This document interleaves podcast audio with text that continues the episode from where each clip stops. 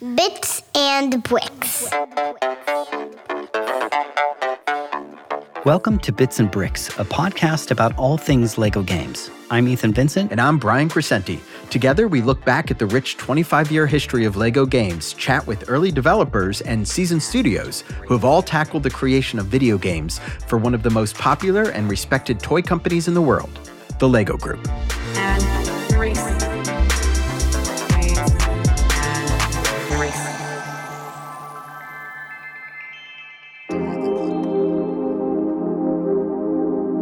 Scorpion throwing mummy queens, hot dog suit wearing pirates, intergalactic girls, super wrestlers. Lego Brawls is a minifigure lover's dream, packed with the sort of mashups that would take a crate of blind bags to recreate. It also has this crazy mix of settings pulled from a bunch of fan favorite LEGO themes like Jurassic Park, Pirates, Ninjago, and Blacktron. And then you kind of put all that together with this sort of king of the hill battle between two online teams, and you're left with a pretty quirky and fun Apple Arcade game. In this week's episode of Bits and Bricks, we talk with Red Games Co., the Salt Lake City, Utah based developer behind the minifig brawler LEGO Brawls. I had a chance to visit the studio and get a behind the scenes tour of where the game creation and ongoing support happens. Uh, I also had a chance to chat with some of the team members about their workspace, how the studio was formed, and their early endeavors in gaming. I'm so jealous. It, it sounds like it was a, a, fun place to visit, and it was. who knows? Maybe maybe one day I'll get to visit it. Yes, you will. Fortunately, I was able to at least chat with Jared Croft, who's the executive creative director at Red Games, about the game's inception and find out some surprising information about how LEGO Brawls started life as a mobile phone side scrolling racer, its Nintendo inspired evolution, and how the game continues to get such robust support. Now, let's have a listen.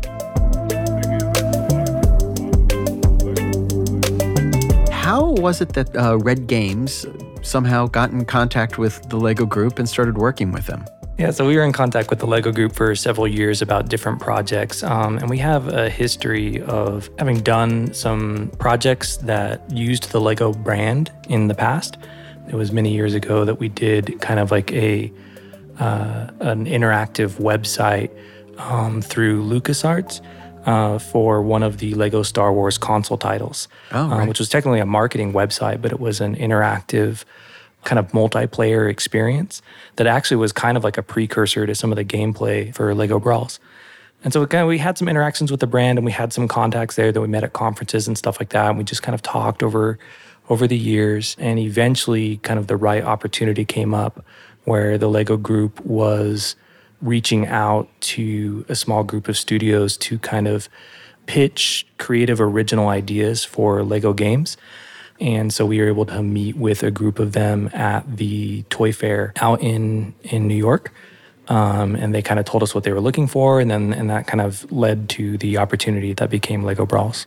So, that initial meeting or that idea that they were looking for some pitches, did they have any sort of specifications in terms of what sort of games they were looking for for, for people to pitch to them? So it was, it was actually a really awesome uh, opportunity and, in the way that they set the whole thing up, that they basically said, you know, if you could build any game, like if there were no restrictions, just just use a studio, if you could build any game, tell us what that game would be, and then, you know, we can figure out how it can become a Lego brand thing. And when you think about it, that's like the most like Lego group proposition right. ever to basically say, if you could build anything, what would it yeah. be? You know, that's so cool. and so they kind of put that to us, and and it started this process. And they were really smart about the way they set up, kind of like the prototyping to kind of prove out the concepts and kind of narrow them down to which concepts would be the most um, successful. And so we were really appreciative of that of that kind of rare opportunity to just kind of pitch whatever our dream project would be. So, what was that initial pitch, and and and what was sort of the core conceit behind it? Yeah, so you know, we put together a, a couple of ideas for them, but this one was was definitely the front runner, and it kind of started out as not not an endless runner, but a side-scrolling competitive runner. So probably the best reference on mobile would be Fun Run, oh. if you're familiar with that yeah, game. Yeah. I mean, they're they're on to like Fun Run Three now. You know, it's just a huge franchise. You know, it's a really really successful and kind of like fun game. Uh, but we were referencing also kind of like Jetpack Joyride as far as just kind of like one touch, like simple gameplay, yeah. with the idea being that kind of like Jetpack Joyride, how you can get in these different types of current contraptions that kind of change your controls a little bit, but also change your abilities. We are like, well, that's perfect because you can just like build anything out of bricks. So maybe I collect some Lego bricks and then I can build a power up and then that gives me an edge. And the original concept was kind of like a kind of like a race, um, kind of like again like a side scroller runner where you're kind of trying to start at the beginning and make it to the end. But we also referenced a title that was on like one of the Nintendo DS Mario games. I remember playing it on the the original Nintendo DS, which like at the time was such a great device, yeah. and at the time was extremely novel. Um, me and my partner Adam here at the studio used to we'd, we'd be, we would be on trips, you know, on a, on a plane ride, and the Nintendo DS had just come out, and we would be playing Mario versus Luigi, which we just literally um, it was like a mini game included with like new Super Mario Bros. on the DS. And you just play like normal Mario, but it's like versus each other and you're trying to collect stars. But you can use your power ups, your fireballs and, and superstars and stuff like that to eliminate the other player and they drop a star and then you try to pick up their stars and the pers- first person to five stars wins. And we just love that game. And we were, we were you know grown adults on the airplane and sometimes we wouldn't be sitting next to each other. And at the time like the, the concept of playing an online game like it definitely didn't exist right, right. on an airplane. Yeah. and even the idea of an ad hoc wi-fi connecting two devices was pretty novel. And so i kind of we would just look like these like man children, you know, because we're just like in sitting next to strangers and just playing the DS and just like laughing like so hard, you know, because like something really funny would happen in the game. And so that that was a that was something that we referenced in our pitch was we just loved kind of like that you could take these familiar Mario controls and just make a game where it's like, dude, let's just brawl it out, you know, and just battle over something. And it was a ton of fun. And over the course of the development of the project, the the concept started to lean more towards the Mario versus Luigi gameplay, and we kind of left the Jetpack Joyride Fun Run um, concept behind, which is kind of a natural thing to to happen. But it, it started out as kind of like Fun Run, and then it it turned into Mario versus Luigi over time. That's cool. So you're you send them this prototype. Uh, what sort of impact does does their reaction to that, and I guess over time working with them, what sort of impact do they have on the game's final iteration? You know, I, I'd have to say, you know, we work with a lot of awesome brands um, out there. You know, some some of the larger brands in the world, and they're all great they're all great, but but the Lego Group really brings something unique to the table, and we're they were really awesome to work with because they really do stand by that that vision and that promise to kind of let us build what we think is going to be the most fun but at the same time providing proper guidance for what would be appropriate for the Lego brand. So they give us a lot of flexibility, but they also give us a lot of guidance. And what's interesting is that I found that they, they really just felt like they were just part of the team.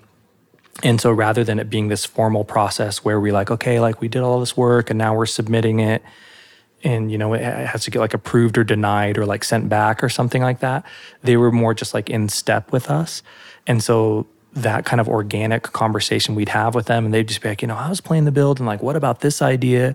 And they would present ideas that that would contribute and influence the game. It's it's kind of interesting how I, I feel like in the end it not only made a better product, but it made a, a better Lego product and a more authentic product because there was a real collaboration rather than kind of like a just like an approval or rejection, you know, process on on certain things. So we, we would go out and visit them in Denmark. They'd come out and visit us. We'd spend some time. We'd play the game together. Uh, we'd kind of like laugh and they'd throw out ideas. We'd throw out ideas and uh, just just a really amazing group and an awesome experience. I, th- I, think it lent itself to really good creativity. It's interesting when we when we talk at, on this podcast, we talk to people who work uh, with the Lego Group or work at the Lego Group on on mm-hmm. Lego video games.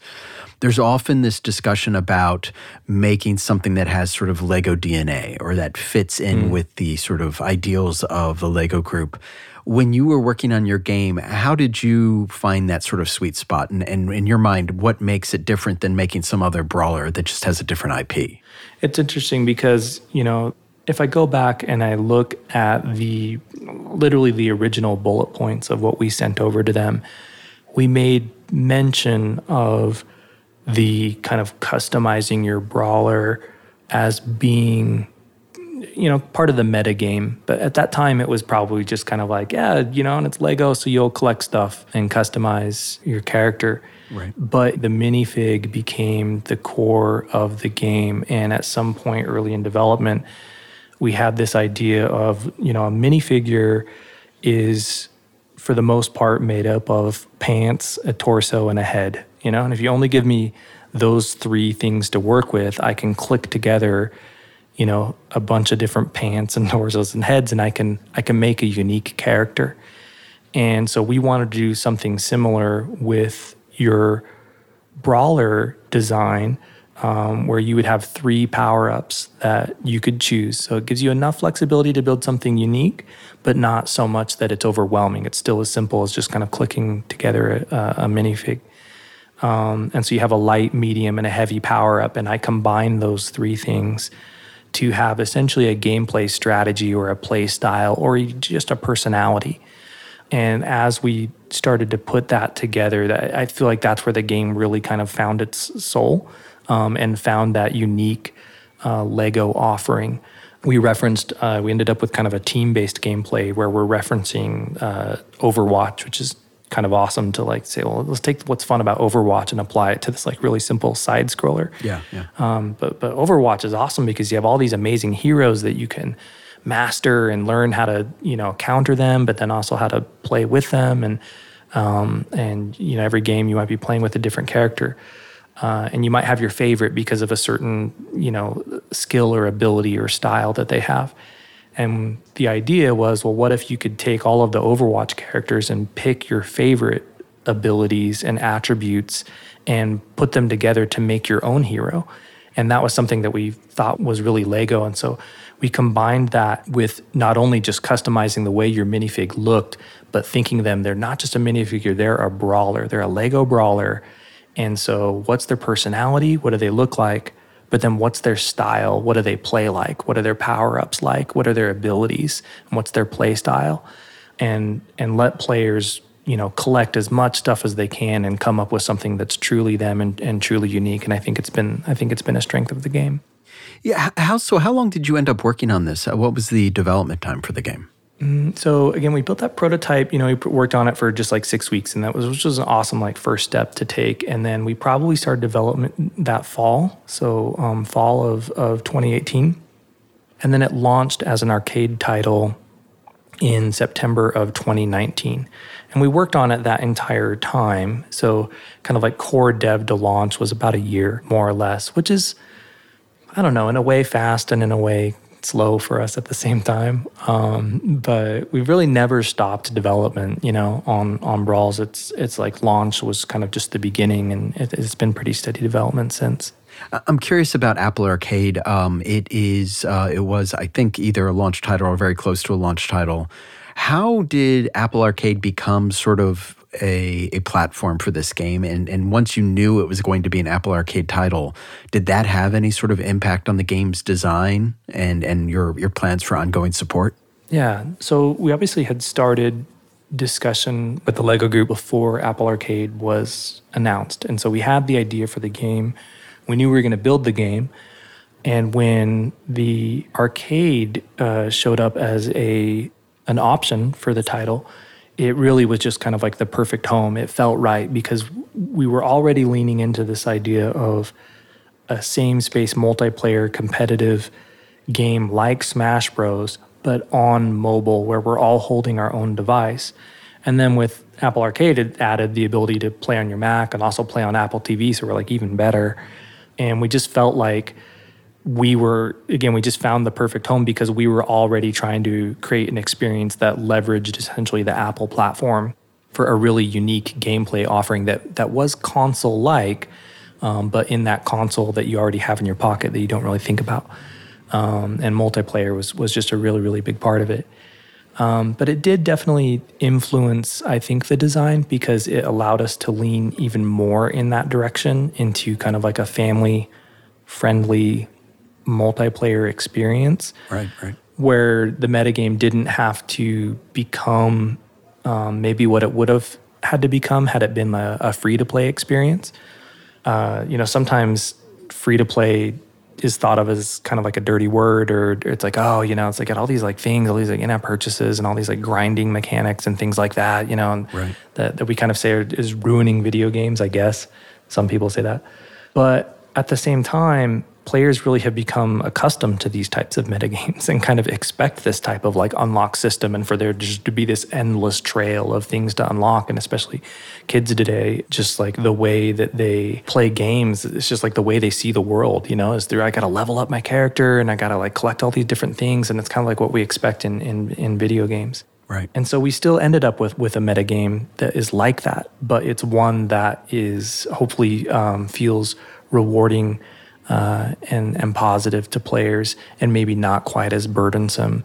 Um, and certainly, uh, you know, we were really behind what Apple was doing with the platform, which is uh, kind of pr- providing parents with a space that um, they can they can feel safe, you know, sending their kids there, knowing that there's no ads in the game, that there's no, you know, they're not gonna like meet some stranger in the game. you, you know, right. it's a it's a game that's not only safe, but it's but it's quality. And, and so that, that it's like that that soul is what really kind of like lined up with uh, our values already as a studio, and particularly you know partnering. You know, I think it lines up with the Lego Group's values as as a brand, and so all those things kind of just like came together to to just help Brawls focus. I think in the right place. All right, so I wanna I wanna pause here in my live my live interview Yes. and uh, break the fourth wall, so that we could talk very quickly about the fantastic minifig creation process in Brawls. It's so great. It is. So basically, you can go in and you can choose a bunch of different elements. You could switch up headgear, the head, the body, the torso. Yeah. And you have to unlock all this stuff. And you can end up with crazy creations. Like I have one that I'm looking at right now where he has cat legs. He's wearing a slip, it sort of looks like. He's got a baguette Yep. for a weapon. Uh, he's got a French mustache and, of course, is wearing bunny ears. Perfect. And and so yeah, you just go in and you ma- create your own mashups. They're a lot of fun to do. Uh, you can also create their special abilities, and you go through and, and choose what those look like. Yep. Uh, and then finally, when you've done all of that, you then get to create the name of your character. Yes. And so the way this works is you have two different spots, two different sets of words, and you they're essentially randomized, and you just decide which two you want to use by choosing arrows. So let's do this. Let's. Uh, I'm. I'm gonna go ahead. I'm going through the first one right now. I'm tapping to the right to have it switch through names. You tell me when to stop. Okay. Uh, stop. Okay, excellent. And then not not just the fact that you told me to stop, but also that's the first word. Excellent. Okay, and now we're gonna go with the please. second one. What's the second one? Tell me when to stop. Okay, okay, okay, okay, okay, okay. And stop. Oh, oh my gosh, this is so good. Excellent ballerina. It is so great. it works because you know he's got the uh, he's got the slip on and you know the bunny ears. I, that doesn't make any sense, but he's cool. I like him. And maybe if you're really like incredible at Brawler, it will be one of those, you know, names where it's like, oh, I can beat this character. Like, actually, you can't. You know, if you get really It's, good. it's excellent, excellent ballerina. My favorite among all of all of my characters is the golden kitten. Yeah. and, and you've got to watch out for him. Great character for sure. So uh, let's get back to the interview. We will unpause Jared, who's staying right now in stasis, and we'll get right back into the interview. It- you know, it's it's amazing. I played the game when it first came out, and I got so into it that I actually went to the Lego store in, in my in my nearby mall and went to that little kiosk of minifigure parts and spent probably not probably definitely way too long trying to build my minifigure from the game that's great. to the point that I think there were several people uh, who worked there who were kind of hovering around saying, "Can we help you with something?" Is that was that something you expected to see happen? And, and have you heard of people doing that, like wanting to sort of find the real life version of their minifigure that they play in the game? Yeah, yeah, that's actually really awesome. You know, what it- what it reminds me of is something that's obviously just to- totally unique to working on a Lego title. You know, you're kicking off a game. A normal process for us would be, uh, you're going to build a power up, so let's draw like a concept sketch, and then Right, yeah. once that concept art looks good, well, then we'll go into some geometry and and some texturing. Kind of like goes through this like natural process of from an idea to an asset that's a playable thing that's actually in the game Well, what's what's crazy unique about working on something Lego is that it's like, well, all of the stuff has to be to scale, built out of real bricks. So all of a sudden, my colleague who's normally drawing a concept sketch is downloading, you know, Stud.io, and he's actually building his concepts out of bricks, which is Right, right. like awesome. You know, like no one complained about this. You know, Right. They're all having a great time and we just had so we had so much fun. It was, it was a little daunting because you don't kind of become a, a master builder, so to speak, you know, overnight. And we're gonna have to submit these builds to um, the Lego Group for review. But just the creativity that came out of it was amazing. And and uh, I, think a highlight for me was uh, I went to went to one of our artists uh, named Ron. He's been working at our studio for a long time. He's just he's just a real he's an amazing uh, illustrator and, and animator, and uh, not too bad with some bricks as it would turn out. And I, I go to Ron and I'm like, you know, I have this idea. We have power ups where, you know, it's kind of just like a something that shoots projectiles, something that you hold, and then we have vehicles that you drive. But I need something in between. I'm like, I want something that it's kind of like a backpack that you wear and it still shoots projectiles, but it provides some sort of armor to the minifig, you know? So it's like, it's like in be, like you still run and jump like a normal character, but but you're clearly wearing this backpack, which it's like in between a gun, for a lack of a better word, and a and a vehicle. And Ron comes back in a couple hours and he's built this hot dog stand that's in the game Right. that has, you know, like it's like a, it doesn't make any sense. Like I would I would love it if I saw a vendor doing this. I would definitely buy a hot dog, but he's got kind of like the grill attached to the back and then like this little canopy thing with like a little hot dog brick on top and then it sh- it would shoot ketchup and mustard as its projectile. Yeah. And uh, like that was not prompted at all. Like I didn't tell him I need a hot dog themed thing. I told Right. him I need something that would pr- provide armor to a minifig. Yeah. Of course, your your brain goes to hot dog when you hear armor. That's yeah, yeah, exactly. So, so he comes back with that, and it's just like, I mean, I sent it over to, to some of our partners at the Lego Group, and they just loved it right away. And again, I think that that, that kind of speaks to how when the Lego Group kind of like really stands by their own values and lets us just take the bricks and find the fun, you end up with something that you never could have planned out Right. on paper. But okay, so I got a little sidetracked there. But the, at the time that we were building those, started to make those builds when our friends from the Lego group would, would fly out to Salt Lake City and visit us. They would bring us the builds, you know, because like it would be hard for us to find the all the exact bricks, you know, because like in Stud.io you can just grab like any brick that exists. Oh, right. But they would they would do the work, and I just like love the idea that they're over there in Denmark, like building, you know, our power ups, you know, out of bricks. Right. And they would bring it and they'd come and, and set them on the table and we'd look at them and be like, look, like that's our game right there. That's so And so it's definitely something that we talked about that we're like, how cool is that that people could get a favorite power up and create a brawler that they're really proud of. And that technically it's a little bit tricky because you got to find all those bricks, but they could actually build that out of bricks. And so we, we try to make sure that all of our power up builds are are viable and and when we send some of the builds over to the Lego group, it's it's awesome when they kind of come back and they'll be like, "Hey, we have some feedback on this like snake car. You know, if you add like a piece like this, it will, you know, improve like the structural integrity of the car." or something. So they'll, cool, like yeah. obviously it doesn't matter for like the video game. It's like yeah, it's like whatever, but but like it like we want it to be authentic. We want it to be real. Yeah. You know, and uh, I'm not going to make any promises. Some of our builds might be a little bit brittle if you actually do them out there, but um, uh, it is something that we're, that we're really proud of. So, so I like that story that you did that, and it is something that we thought about, and we would love to add a feature at some point where, as I'm browsing all of the power ups in the game, I could view build instructions and and set lists, uh, you know, pieces lists, um, and maybe print those out and and uh, and build them for myself. I think it's a really neat idea. Uh, and hopefully, maybe that's something you guys can do. What I like is I so I I played this a lot. Uh, stopped playing it for a while. Recently, I went back to go play it some more, and I noticed that Lego Brawls is all over the place on the Apple Arcade page and on iOS. Like it, it gets a lot of promotion.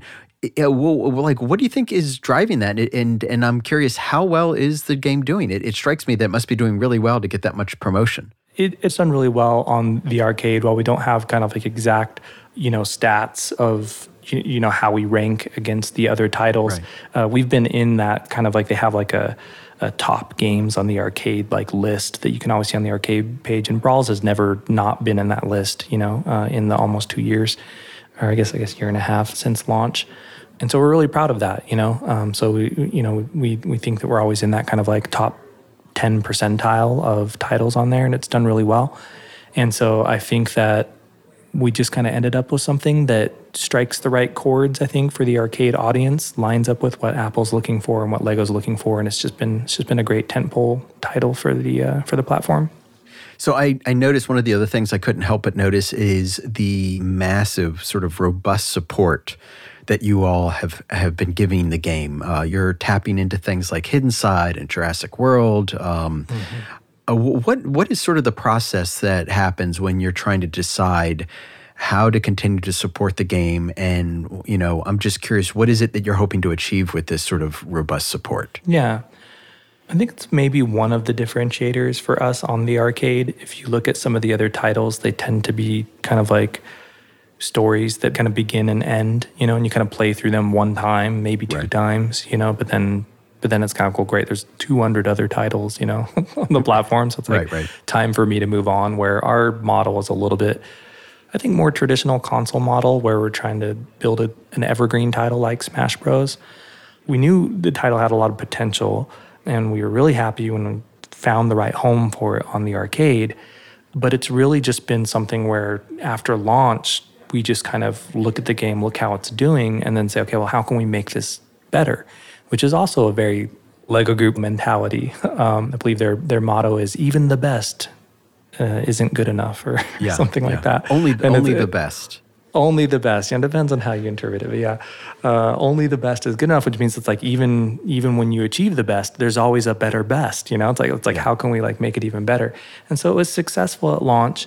We did make some important changes at the beginning. We launched with only three levels, which was really, you know, minimum viable in, in my opinion. So we always knew that we wanted to add more.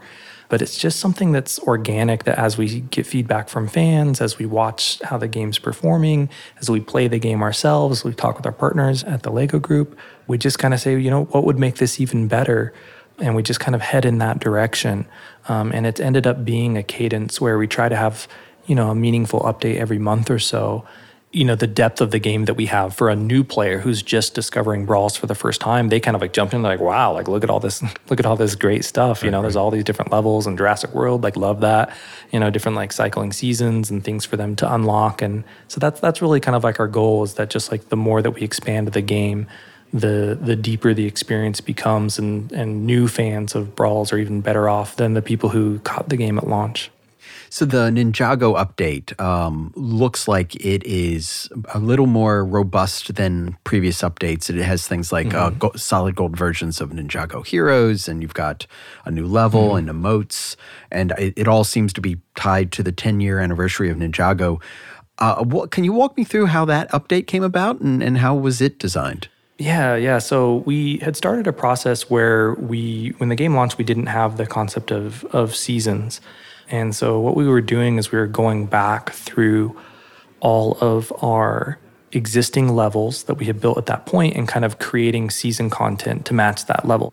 Um, we find a bunch of uh, castle content and we build a, a season of, of, things for, for people to unlock. And we knew that Ninjago would be big even without the anniversary. Um, it's just such a such a huge uh, brand within the Lego toys. And it just so happened that we'd been saving Ninjago because it's awesome. That when it kind of came time to lock down on that particular level, that our, our friends at the Lego group, well, you know, we're releasing all these 10 year anniversary toys. And they started to show us some of these toys, which are just like blown away with the, the gold minifigs is kind of just like all you got to say, you know? Right, um, right. it's like, it's like the ultimate, uh, a very Nintendo style kind of uh, unlock and that that's something that we want to do more of in brawls and we were uh, we were excited to to start with uh, with Ninjago. It's awesome that the toys on shelves and what's coming out in the game are the same thing. A kid can be playing brawls this month and be like, I just unlocked the minifig that came in the set that I just got right, for my right, birthday yeah. or, or whatever, you know? And it's like the same thing. And we love, again, we wanted that Smash Bros style batch of content where it's the mashup of everything. It's almost the history of Lego in a game right, right. where you can build anything and just go brawl. And so you have the the old IP and then not only the newer IP like Ninjago, but also the Ninjago content that just hit shelves this month, and it makes it something that's that's both historic but also very current. Uh, we're hoping to do more of that in the future.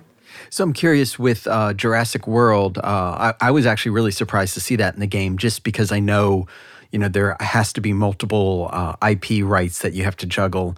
But the, the second thought I had was, man, wouldn't it be great if you added things like, you know, Lego Star Wars or Lego Marvel or Lego Indiana Jones? So I'm just curious, is that something you're starting to look at, and, and how likely is something like that uh, to come, you know, having it come to Brawls? Yeah, we were we were super excited to um, do that deal with Universal, another great group over there.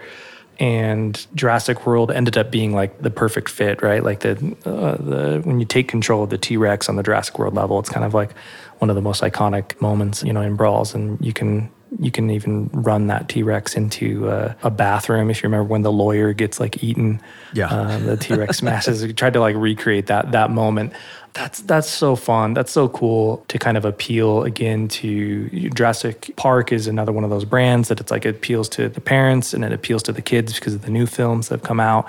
And so you're kind of like bridging these these generational gaps. Um, you know, some of those brands that you mentioned might be a little bit more difficult uh, to to implement than others, um, but we we feel really confident that uh, the brands that we're able to get in will be, you know, rewarding and and hopefully surprising maybe to fans uh, in a way, but that also if it just so happens that you're a true fan of that IP, that you can be like, oh, that's like that's a cool like cool way that they fit that in, the way the power ups work, the way the level looks, and things like that. It feels Jurassic World, but it also feels Lego, and then hopefully it also feels Brawls, if that makes sense. Yeah, no, totally. Um, so Builder's Journey uh, is another Lego mm-hmm. video game that came to Apple Arcade and has been very successful. Um, but they recently announced that they are now going to be making the leap to other platforms. Uh, mm-hmm. And boy, would I love to play Brawls on something like the Switch. I- am just curious: is that something you're you're looking at, or what? What are the plans for perhaps going beyond Apple Arcade? Yeah, I mean, it's it's such an interesting time uh, to be working in video games. Uh, you know, really wasn't too many years ago where there was this strong division between you know mobile games were were almost kind of not even considered real games, you know, and and then you had console was like that's the real deal, you know, and PC of course, and the whole VR thing we won't talk about, but um, everything's moving in a direction now where titles are platform agnostic. Uh, right. You'll just see a lot of the big brands going in in that direction, where you don't you don't think about it like that anymore. Of like, oh, is that a mobile game or a console game? It's just an awesome game and and it's on every platform where it makes sense. And so we're really excited about that. Uh, Builder's Journey isn't the first arcade title to be available on multiple platforms. And I think that that speaks to the quality of games that are on the arcade platform, that they can live on console as well as on the arcade. You know, we'll be we'll be excited to see what happens with Brawls, but I, I think that there'll there'll definitely be some exciting news real soon.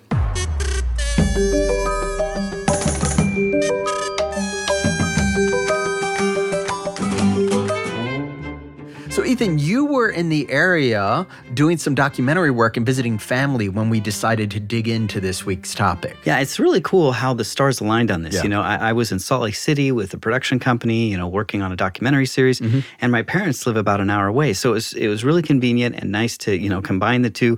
And as you and I were putting the episode together, of course, I knew Red Games was based in Salt Lake City. Right, right. So I reached out to them. And even more surprising was the fact that an acquaintance of mine, Jenna Ray Reynolds, turned out to be one of the producers working on Lego Brawls. Oh, right. Uh, but I'll tell you what, Brian, to actually go and do a field recording on site for Bits and Bricks was just so refreshing. Of course, you know, right. taking all the right COVID precautions, right. you know, yeah. making sure we had masks on, social distancing, all that stuff. But yeah, it, it was just fun to be in this kind of live environment on tour. And, and so here's me on tour at Red Games Co. in downtown Salt Lake City.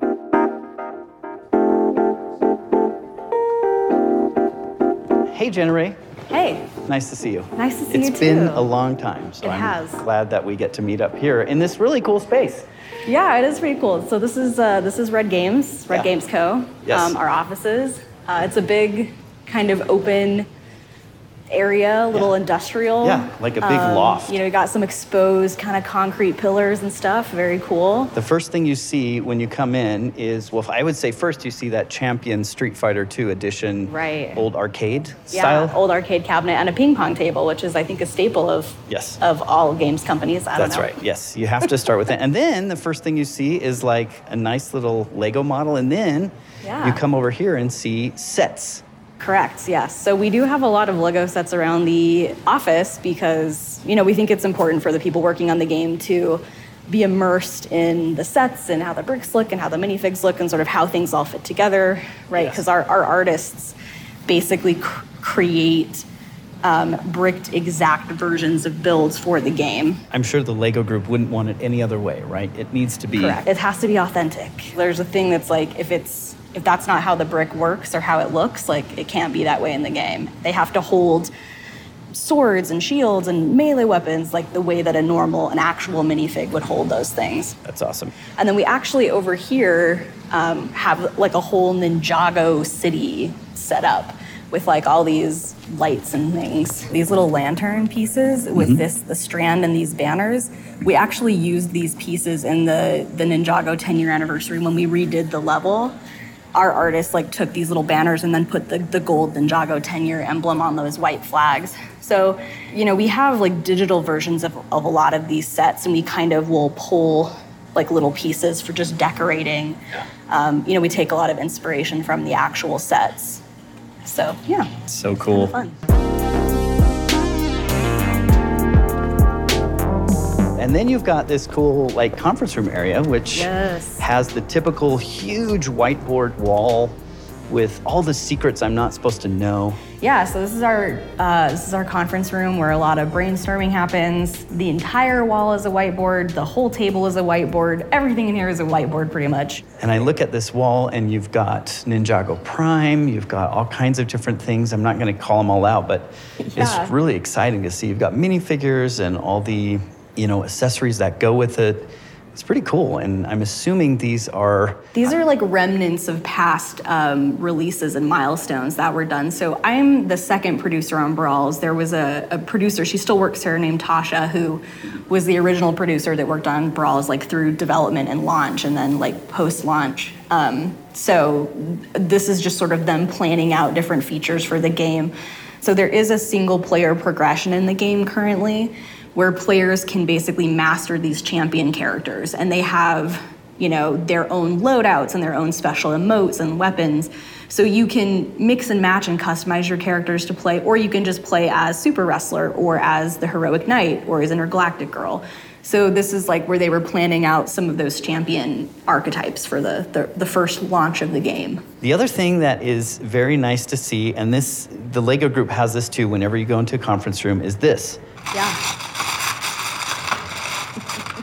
Tons of Lego bricks. yep exactly yeah we have those all around and there's actually a couple over there too So this is nice too. You've got the uh, release and a calendar, which of course is very game development, and I could just see like the product management, you know, writing these all down, and you can see the developers sitting here going like, "Oh man, getting whatever." mad at you for putting too much stuff in one week. Yeah, that's how it goes. And nothing's more awesome than putting the lock sign next to a date, A date. right? Yep, exactly. Yeah. So we're this is our next um, release sprint that we're going to be planning. It's funny because I came at a day where it's kind of convenient for me to be here, not convenient because there's so much going on, right? It's game yeah, it doesn't. It really doesn't stop. Like there's always something.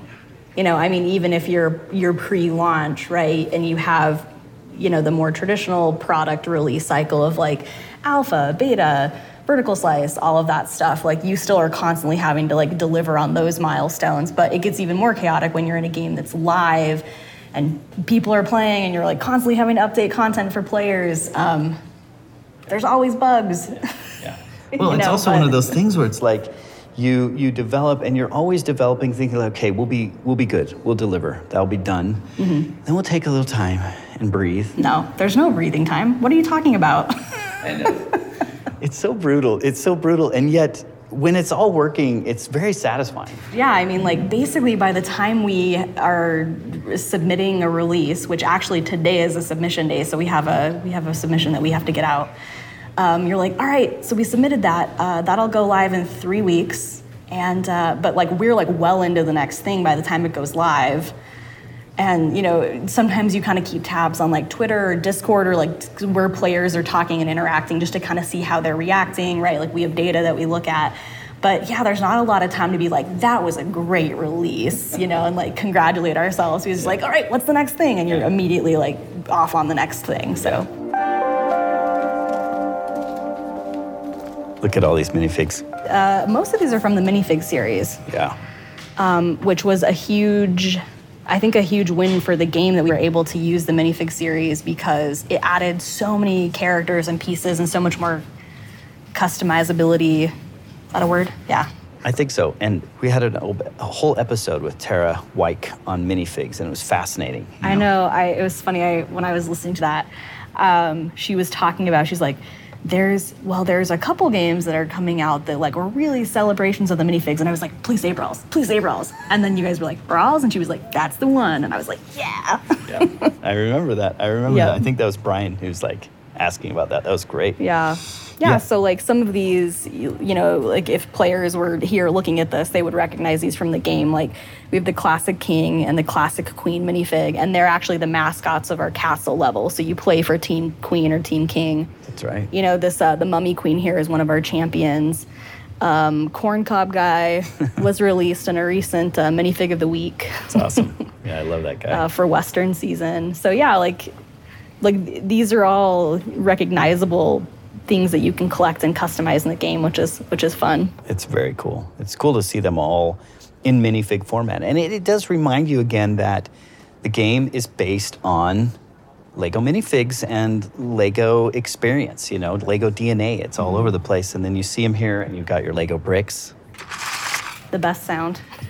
Well, cool. Thanks for the tour. This was really sure fun. thing. And what a cool space and just um, a cool vibe. And yes, I imagine when it's popping with, with employees and people, when it's in normal operation, it's going to be, we'll have to quiet them down. Psh, guys, Yeah. guys. Hey, whoa, we're recording Whoa, a whoa, whoa, podcast whoa. over here. So here we are. Exactly. Thank you so much for that little tour. Yeah, thank you.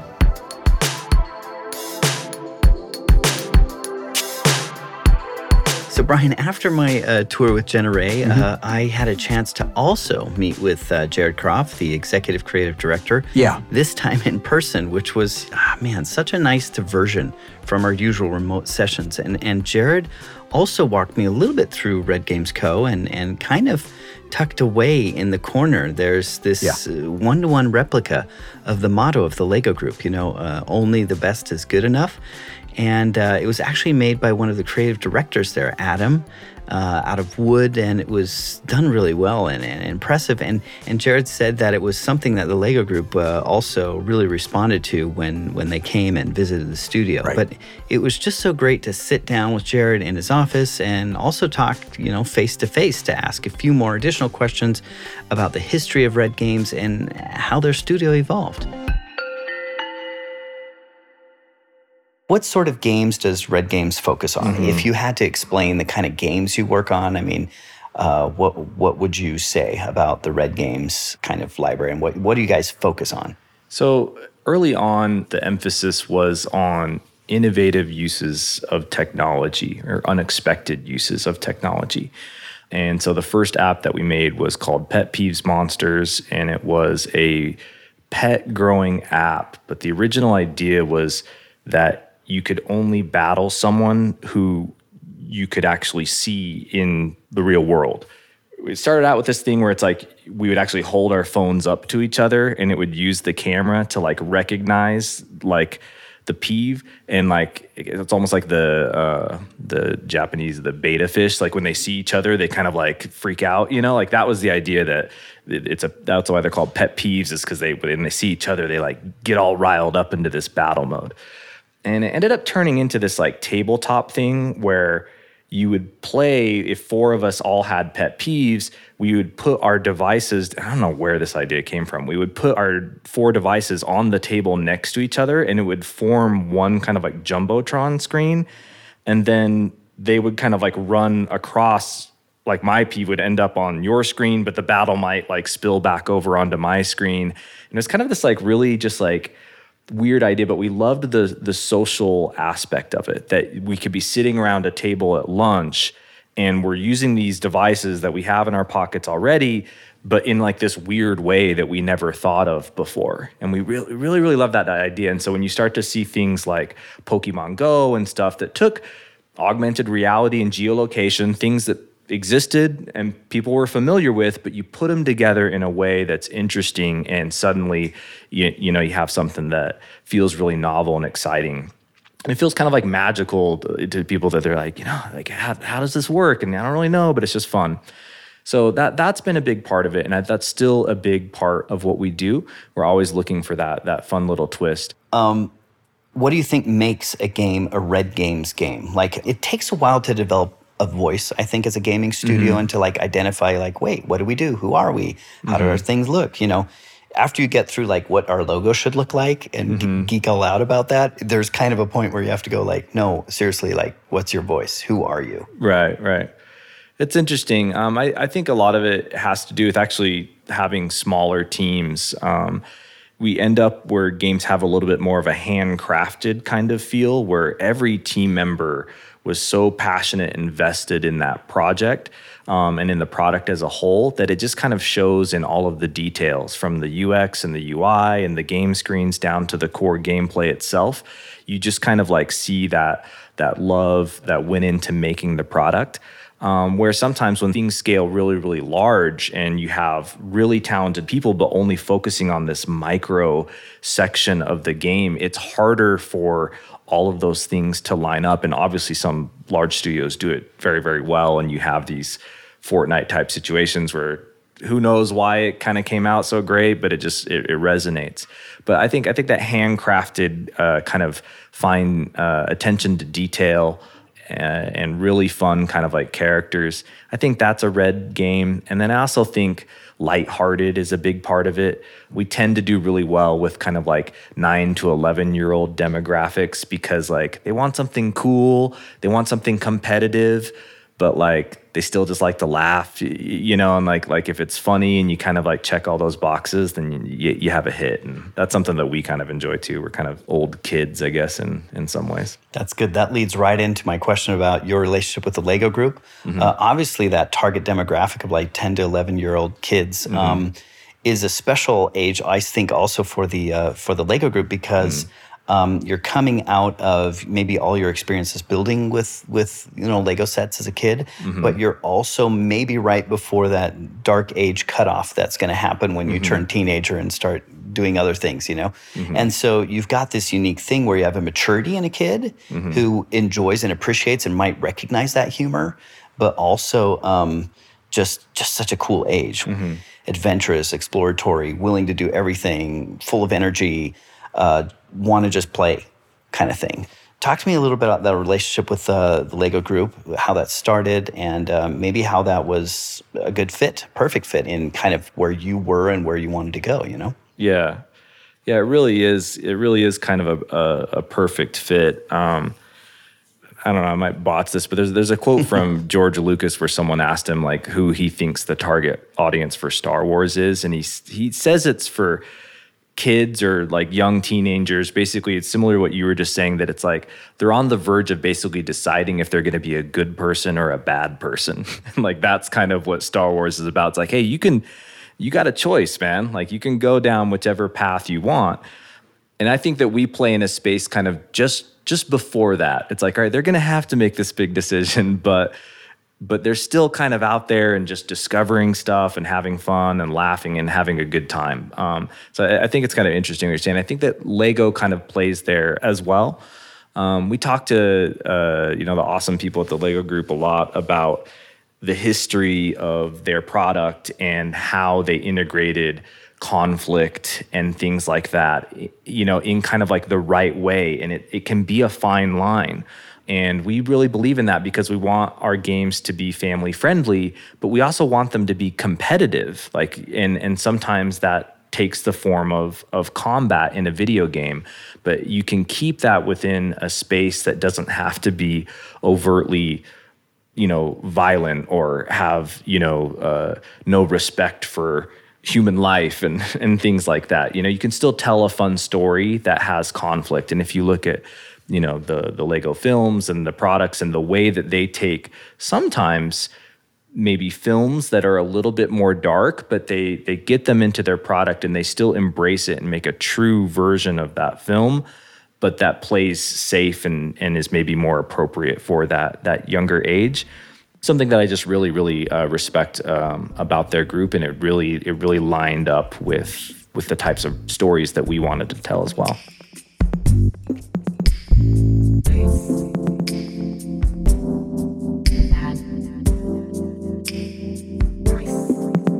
So Ethan, um, as an excuse, I I re-downloaded Lego Brawls, which I loved when it launched, but I hadn't played it for a while. Yeah. And thought to myself, I'm gonna I'm gonna just go in and see what it looks like. You know, play play a match or two. Like two hours later, I'm like, oh, I've got to go write my script. Two hours later. exactly.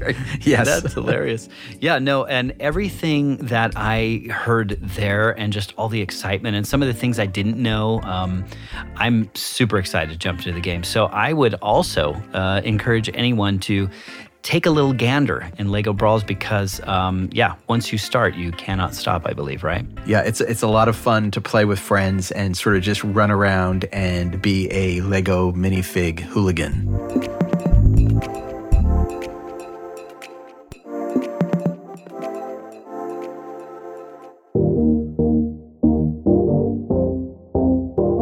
Bits and Bricks is made possible by LEGO Games. Your hosts are Ethan Vincent and Brian Crecente. Producing by Dave Tech. Our executive producer is Ronnie Scherer. Creative direction and editing by Ethan Vincent. Writing by Brian Crecente. Mixing and sound design by Dan Carlisle. Music by Peter Premer.